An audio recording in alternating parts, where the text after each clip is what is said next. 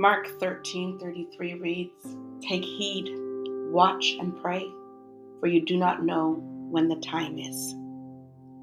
Watch and pray, for you do not know when the time is.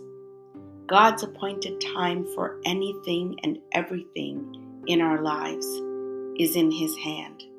This scripture is, of course, re- referring to when His return is. But for anything that we expect from God, for anything that we are living out, we want to watch and pray, because we do not know when His answer is coming.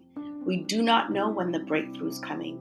We do not know when the shift and the transition is coming. We do not know when the move is coming. All we know is that it comes from God.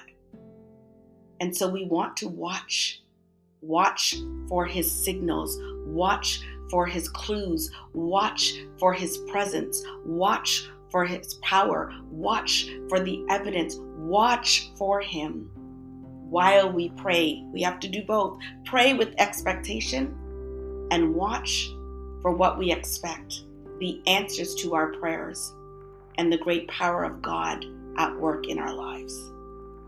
We don't know when the time is for His return. We don't have much time to make His power, to make His glory known, to live rightly for Him. Just as we do not know when the answers are coming, but we know He's God and we know He's in charge. So let's continue praying, and let's do that now.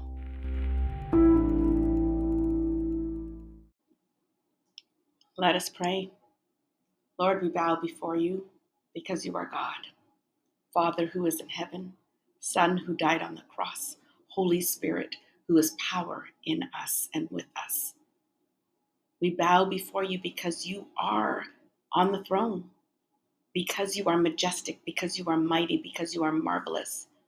And we bow before You because You are good. You love us. You want the best for us.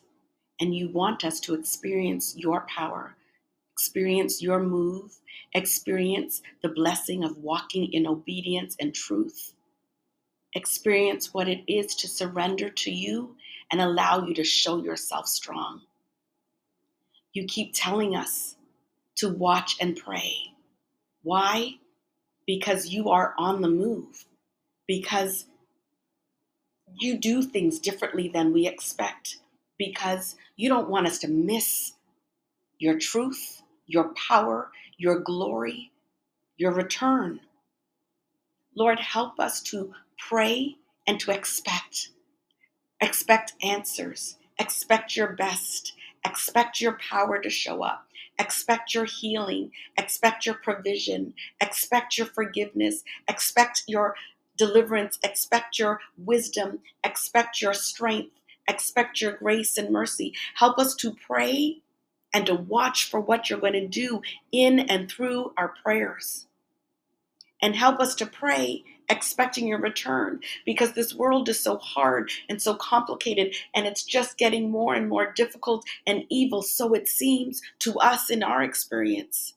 And so we want You to return, because we want Your kingdom to come, and we want Your will to be done, and we want Your glory, and we want the new heaven, and we want things to change. So Lord, we have to watch for what You're doing. Help us to see with spiritual eyes. Help us to hear because we are listening and we know Your voice. Help us to follow. Help us to wait. Help us to stand still and know You're God. And help us, help us, God, to be who it is You called us to be as we watch and wait, because You are on the move, as we watch and pray.